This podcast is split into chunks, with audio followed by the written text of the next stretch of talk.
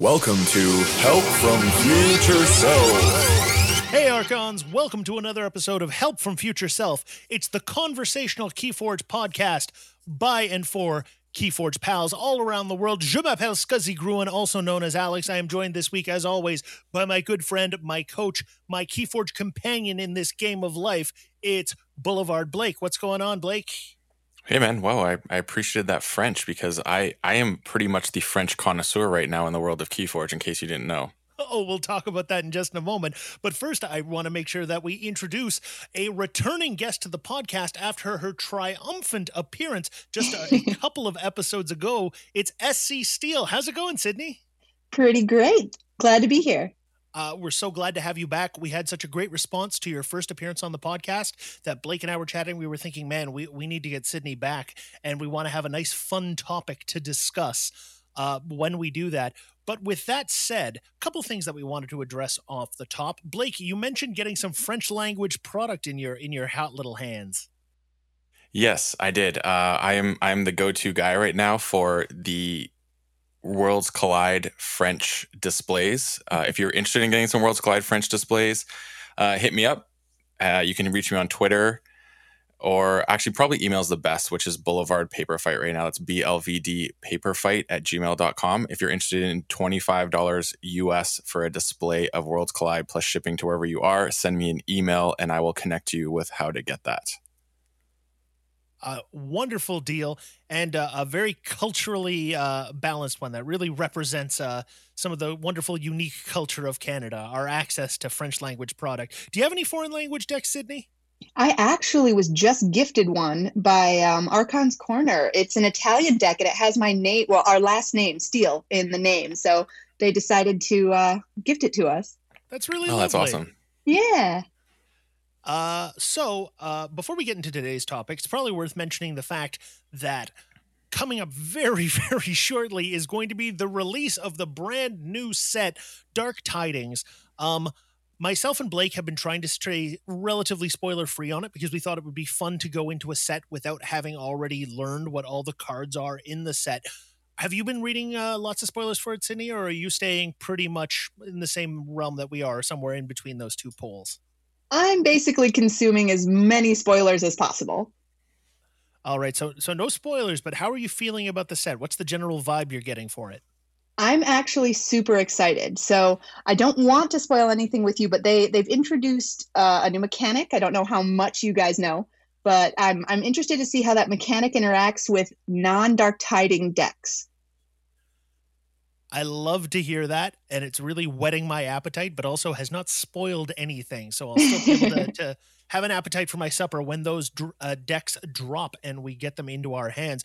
Definitely going to have to set up some games between the three of us, Rick, anybody else who wants to be a part of it. I think just as we play the game of discovery with the brand new set. But we're not here to talk about Dark Tidings today. We wanted to go with a straight up, very basic, but very fun topic for this week. Uh, so what we did was we threw it to out to uh, each of the people on the podcast this week. Pick two of your favorite decks and they have to be two like decks that you really enjoy playing that you keep returning to over the course of your keyforge career but not your most competitive ones. So what are the decks that aren't necessarily ones you would ever play in a tournament but that you really enjoy playing? And what is it about them that you like? And we're going to start things off by throwing it over to you sydney. Tell us about one of your absolute favorite decks that you've been playing. So I actually gave a bit of a preview of this deck on the last episode I was on. This deck is the deck that I played at the sealed Vault Tour at Gen Con. I opened it and we had the option of picking three, and I went with this one right off the bat because not only does it have a help from future self, but it has a legacy Neuro Syphon. So the uh, name of this deck is, oh, this pronunciation, Thumper Nen Minaret Experimenter but it's definitely a deck that I come back to because it was fun in the memories and in the actual play.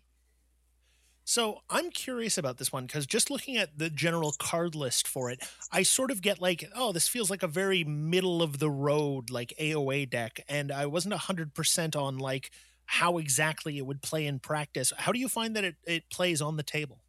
It's actually the speed of it that does it some justice. So with uh, Help from Future Self in Logos and Neuro Syphon and Wild Wormhole, with the Merkins and Shadows, it actually gets to play a lot of cards very quickly.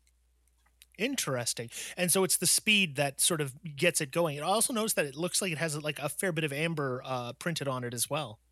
Yes, that's for sure. And one of the things that it really does is it combos well within the houses. So, like um, in Mars, the uh, Mother Gun and Sky Booster squadrons actually make for a fantastic repeat set of turns. Really? So, explain how that lays out. So, the um, artifact Mother Gun says that uh, action reveal any number of Mars cards from your hand, deal damage to a creature equal to the number of Mars cards revealed that way. And the uh, two Sky Booster squadrons are creatures that read Reap, return Sky Booster squadron to your hand. So if they're on the board, they can each reap, which gets me to amber, and then I can return them to my hand. And whether or not I have other Mars cards in my hand, Mother Gun will deal damage to opposing creatures. So it's a it's a great combo that I can I end up pulling off pretty often. I like that one. It's a fun I like one. that one a lot too. That's a cool looking deck. I always like it when a deck looks a little bit unassuming and then a little bit below the surface it's got some hotness. Absolutely. Blake, why don't you tell us about one of your favorites? Well, for me, uh, this is a newer deck that has become one of my favorites, and not only one of my favorites, but my my friend who I play with IRL, who never comes out to our games. He's just my friend who happens to take up Keyforge with me when we hang out. I give this one to him to play quite frequently, and I think it actually jumped in the most recent recent uh, SAS update. Actually, now I'm looking at it, it's called Palpa Spawn Library Baker. I just call it Library Baker, and the gist of this deck is it has three essence scales with a Z Force agent. And the key thing about this as well as in logos, it happens to have a hide that has a draw pip on it. So when you use essence scale to basically destroy a creature to use another, I'm looking to destroy hide because then it has a high chance of going into my archives. So I can I have this really good way of repeating it since it says when it's destroyed, you put um, if one is in the discard, if one is in your discard pile, and then Vellum gets destroyed afterwards, and they both go into my archive. So it's a it's a really nice way of getting that repeat effect with them. So they're really good candidates for Essence Scale wanting to use logos because I'll get to get them back. And then on top of that, it happens to have two Brabbles and two Inspectors, which both have great destroy tr- triggers. One's obviously the Inspector, your opponent purges a card at random from hand, and then Brabble is your opponent loses one. Uh, on your turn, three if it's their turn. So they're like my prime targets in Dis to go with.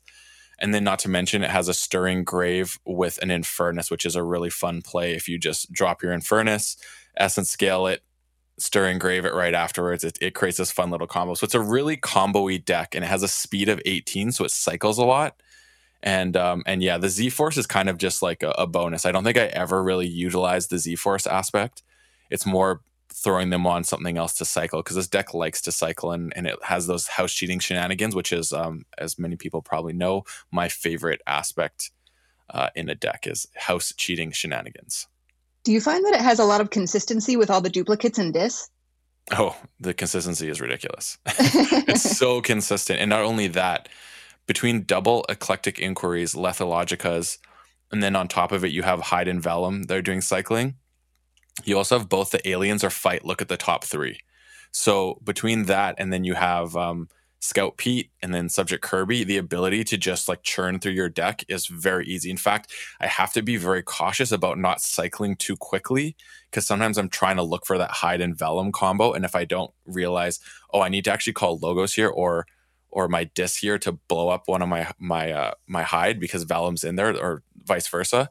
I sometimes miss that and then realizing I missed that opportunity to put them into my archives before I flip my deck. So that's something I have to be very cautious of because it does cycle so quick, quickly. And when my friend plays it, he like when I told him like I think this used to be like a 64 SAS and it just jumped up. And it's it goes off like it's such a fun deck. It's uh it's been pegged as part of my gauntlet decks to determine if a deck cuts the mustard or not. And I think that's what I'm gonna be doing with Dark Tidings is throw, throwing it through a gauntlet. nice. Interesting deck. For my part, I pulled out for this one one of my old, old, old favorites. This was probably my favorite deck in my collection during the Code era. Not my most powerful by any stretch of the imagination, but I will always have a soft spot in my heart for the Misses of Innerham. Um, a Brobnar Logos Untamed deck. And the reason that I love this one is I never have a term when I don't feel like I'm doing something fun with it. So in Brobnar, it's got some interesting stuff. Um, one of my favorite OG combos in Brobnar, it's got Loot the Bodies with Champions Challenge. Um, those of you who've been listening to the podcast for a long time know that I'm a big fan of Champions Challenge as a board clear, but being able to combo that up with Loot the Bodies or with the Looter Goblin, who is also in this deck, means that you can get some really decent burst inside of uh, Brobnar. In Untamed, um, you've got a few just like good, solid meat and potatoes untamed cards, uh, stuff like Hunting Witch, uh, your Dust Pixie, Nature's Call, Lost in the Woods, Key Charge, like all the nice good, solid things that uh, make Untamed what it was in the Coda era. It's also got a couple of other things that are kind of interesting, like Save the Pack and cooperative hunting, so you can do some sort of selective board clearing if you have to. Um, but honestly, what makes kind of the whole deck for me is the fact that it in, in the Logos house, it's got reverse time, which means that very frequently I'm getting that card and I'll throw it back if I get it in my first hand about mid game.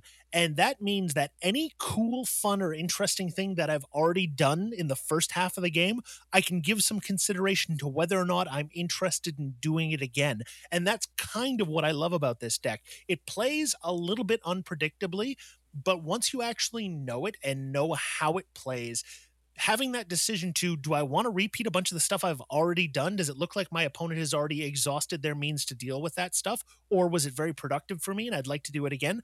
I really like that. Mm. Do you find you get the key charge off often? Yeah, very frequently, I would say. Um, the fact that it generates amber pretty decently, both in Brobnar and Untamed, um, as well as having like the ability to do Nature's Call with, uh, you know, Dust Pixie and Hunting Witch. Um, I find very frequently that it goes off. I will say with this one that I wish there was a little more stuff in Logos since it's a lot of Logos creatures and then some rocket boots. So I'm almost always putting the rocket boots over onto like Looter Goblin or something mm. else like that where I can get a little more value out of it. But uh, just a really fun to play deck from the Coda era. I've, I was wondering if um, you've been playing this recently because it does have a low creature count, and I've noticed lately lower creature counts without some sort of uh, artifact tricks have sometimes fallen by the wayside. Have you been playing it recently since the mass mutation board presence has kind of taken over, or not so much? Uh, I haven't played a huge amount of it recently, but I did dust it off to play a couple of games before this episode so that I could really sink my teeth into what it was that I really liked about it. And, you know, speaking to your point, it got walloped a couple of times, but it also, because it has ways of dealing with board, both through cooperative hunting, save the pack, um, uh, you know, ability to get stuff back up off the board, champions challenge. It it's actually deals with bigger bigger boards pretty well. And the nice thing about having a low creature count and also the ability to recur uh, using reverse time is I don't really care if I have to blow out my own board. Mm, okay, and um, I can't also help but notice that it has a fairly low amber control. Um, do you have a, do you have to go into a different mindset? When you play this knowing that you're only going to have a couple opportunities to really take your opponent off check or do you not worry about that concept and you just focus on your own game plan? I'm curious how you approach the low amber control since it is one of your favorites. Honestly when i play this one i don't think about amber control. I'm just russian trying to either stymie my opponent's plans or uh, try to get to my own keys. So oftentimes, you know, when I get blown out, it's oftentimes because my opponent generates a bunch of amber very quickly and I don't have my interdimensional graft in hand. Mm, okay. Interesting. Sydney, tell us about another favorite of yours.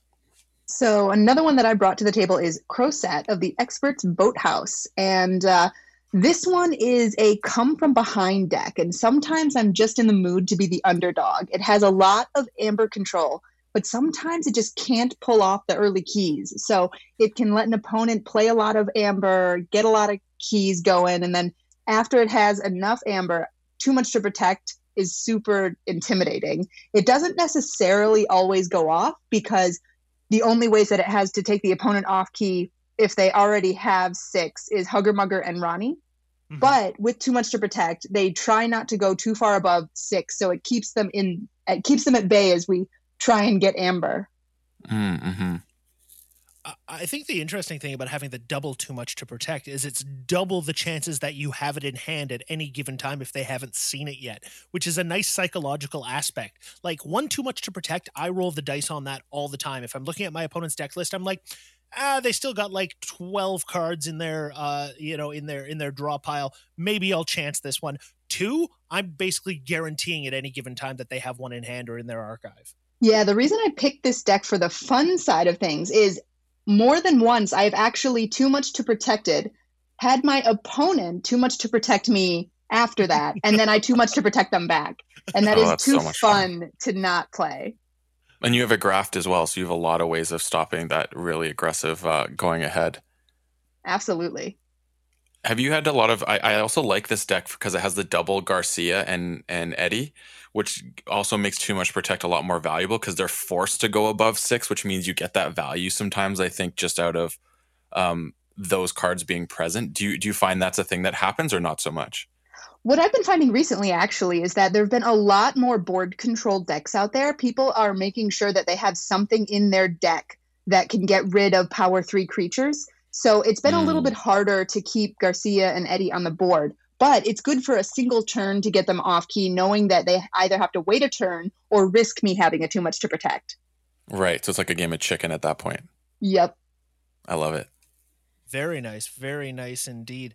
Uh, why don't we hear another one from you, Blake? Well, this deck is no stranger to Scuzzy, I can tell you that much. you probably saw the name and knew what was going on right away. so this deck has one of the greatest names out of decks that I own, and it's in the probably first top decks, first top ten decks I ever purchased, and it's called Nagging Osfrid of the Fort. Yeah, I know It's a- this one. yeah, it's a Brobnar Shadows Untamed, and the reason why this deck I really like is I haven't played in a while, but it will never ever get sold because this was like my very first combo deck, and I have great memories of of Alex basically asking me, "Can you play this deck again?" and him on a mission to beat it. Because at the beginning when we first started playing, I remember you struggled with that. hmm totally. And what this deck does is it's got the Sting with a Key Charge and Chota, and then happens to also have a Grasping Vines and a Regrowth.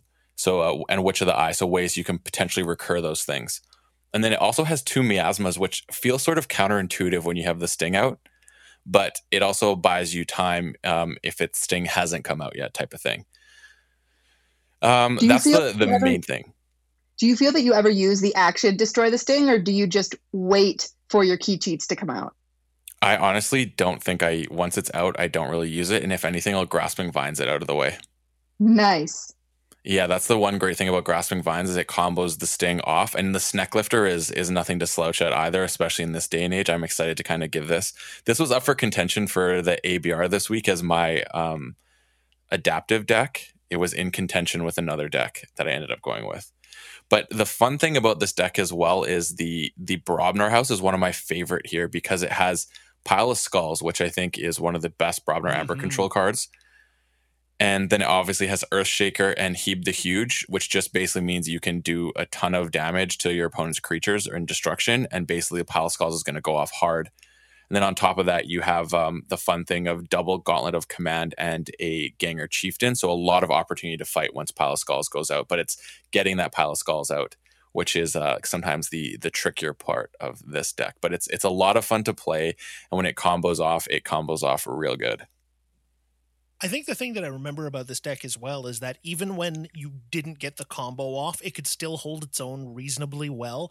Like thanks to the miasmas being allowing you to like do some some key control, and thanks to Brobnar being really strong. So I mean, even in games where it's like, oh man, the sting is like in the last three cards in Mhm. my draw pile, it could still hold its own reasonably well, especially in the Coda era. Yeah, it, that is true. And with the even though the speed is low, with the number of artifacts that you have, once they're on the board, they're not cycling back through your deck. So you're actually Yeah. getting through your deck faster. Mm-hmm. Yes, that's true. Man, Sydney, I hadn't even ever thought about that, but that's something that like that's huge. Like a high artifact count deck being able to, you know, just thin out your deck by keeping artifacts on the board when artifact control is still like generally speaking either a targeted or not super common thing. That's that's that's a non-zero factor. Yeah, that's a good point. I've never thought about that either, but it's it's hundred percent true. I knew it was a good idea to have you back on. uh, my last deck that I want to talk about today is a very recent uh, mass mutation deck opening. Um, a couple months back, it was opened up. Um, actually, you know what? It might have been as far back as almost the summertime. Uh, but really, it's one that I found myself just returning to over and over and over, despite the fact that it is not the winningest deck in my stable. In fact, it loses quite a lot. But the thing that I found is that this deck, periodically Incredible Arlen, is that it is periodically incredible. And I found that synergy between name and the mm. way that the deck behaved really, really just compelling. And it made me want to keep playing the deck to see if I could get it to go off. So, a couple of interesting things about it. I think that the key to this one is using Mercy Malkin Queen. So, if you're not familiar with Mercy, she's a skirmish creature, human witch. After a friendly cat creature enters play, ward it. Sure, good power. But also fight, ready a friendly beast creature.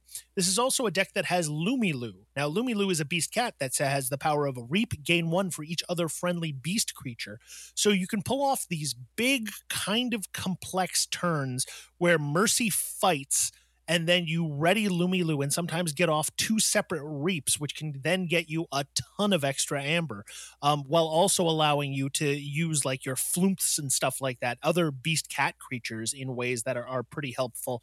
Um, outside of that, uh, I will say that I think that this is a not great Shadows house. Um, it's kind of got a little bit of everything, but it's not great at anything that you would hope that Shadows would be. But I do have a ton of fun with the logos.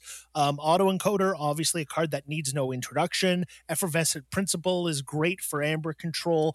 Two daughters, an even Ivan, uh, prescriptive grammar bot, a couple of Kixo the Adventurers. So it's just a nice grab bag of stuff that happens in logos. And I find that no matter what turn I'm playing, unless it's a very shadows heavy turn, I'm very much feeling like I'm getting to do stuff and that stuff is fun and it's moving the game along and it's changing the state of what's happening. And so it's never a boring deck to play, no matter what it's playing against. Now, it's going to get smushed by most decks that are even uh, like moderately better than it just because it doesn't really excel at generating amber out of that one combo and it doesn't have a ton of amber control but i do have fun playing it even in those games just because even when i'm losing it feels like i'm doing stuff. I never feel like i'm getting locked down locked out having a boring turn. Mm, that's really important. I like that. It also is incredibly useful that the extra bonus icons are capture pips because of the sheer number of creatures you have in this deck. Mm-hmm. Yeah. So it has no powerhouse creatures at all. Like everything's pretty small, but being able to spread it out across your battle line and make people deal with it that way is a lot of fun. Plus, you know, having things like Boss Zarek where it gives uh, friendly creatures elusive, really helpful in that sense. Mm-hmm, for sure. And um, would you both be okay if I put links to these in the show notes, all these decks? Absolutely. Absolutely. Perfect. That way people can uh, take a gander at these if they so desire if folks have been listening to this episode and have enjoyed it, what we would love to hear about is what some of your favorite decks are and why. So please hit us up on Twitter. We're at HFFS Podcast. Tell us what one of your favorite, not necessarily competitive, but decks that you keep returning to over and over because something about them really speaks to you as a player. Something reflects them, uh, reflects the way that you like to play the game and what you enjoy about Keyforge. We cannot end an episode of this podcast without the titular segment. It's called Help, from, future, from self. future Self. Blake, I understand you have one for us this week. Yes. And this is not so much a help from future self from playing Keyforge, but it's more through consuming Keyforge, and mainly because I have been privileged enough to get some good sales since the start of the year and come into uh, quite a few decks. So first, I obviously had that AOA crazy sale that we had, and now this French Worlds Collide's happening. And I just noticed something when you get a glut of decks, and not everyone's going to be the same way, but just a word to the wise in terms of uh, depending on how you want to consume your key Keyforges. I found I was very diligent about only opening the decks when I was creating content for my YouTube. Very simple. Or I think maybe on stream I did like a couple. And I was using it as a means to do something interesting, generate content, all that sort of stuff. But I got to a point with AOA, and it was right before I, I was actually after a second box because I had 12 decks worth of starters, and then I had a box. And when I was getting to the end of that second box, I noticed started to feel that excitement that existed at the beginning because I hadn't been in AOA for a while started to diminish and it started to feel like a chore because there are some things in AOA that can be quite frustrating, Mhm. uh, such as low amber control when you get Logos, Brobnar, and Tamed over and over and over again. so it made me realize when I, I should have stopped actually opening those boxes and just chilled because when I had that excitement to open up AOA, it was way more fun. I was way more into it. I was less bitter about getting certain combinations of houses that were less productive than others.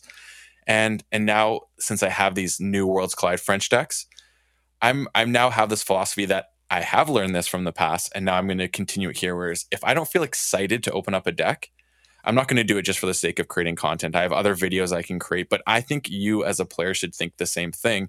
Is if you're not excited to open a deck, don't just open it to find if it's the best thing. Like feel that excitement of what you could discover, and if not, maybe chill because we all have enough decks. I think.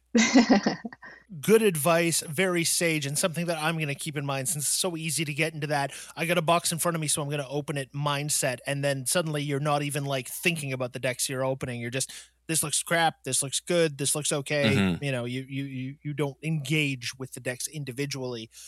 You can, of course, find us on Twitter at HFFS Podcast. You can find me at Scuzzy Gruen on Instagram, on Twitter, and on The Crucible. Sydney, where can they find you? I am SC Steele on both Discord and TCO. Excellent. Blake, where can they find you? What do you got going on? Oh, right now I'm just working through my Parlez-vous Français series, which is me opening up French Worlds Collide decks and trying my best not to butcher the French language more so than I already have. Um, yeah, and that's pretty much it right now on my YouTube, which is under Boulevard Paper Fight, and my Twitter is Boulevard Blake. Same on TCO if you catch me in the ABR League right now. Blake, je suis très fier de vous. C'est magnifique. Impressive. Yeah, don't even sound anything like that when I do it. Don't don't even ask me. I did 12 years of immersion and uh, I've lost the vast majority of it, but uh, every once in a while I can still bust a little bit out. Sydney, do you think you might be able to join us for another week? Maybe. Oh, of course. All right, excellent. I love to hear it. It's always a pleasure to have you on the show. Until next time, stay forward.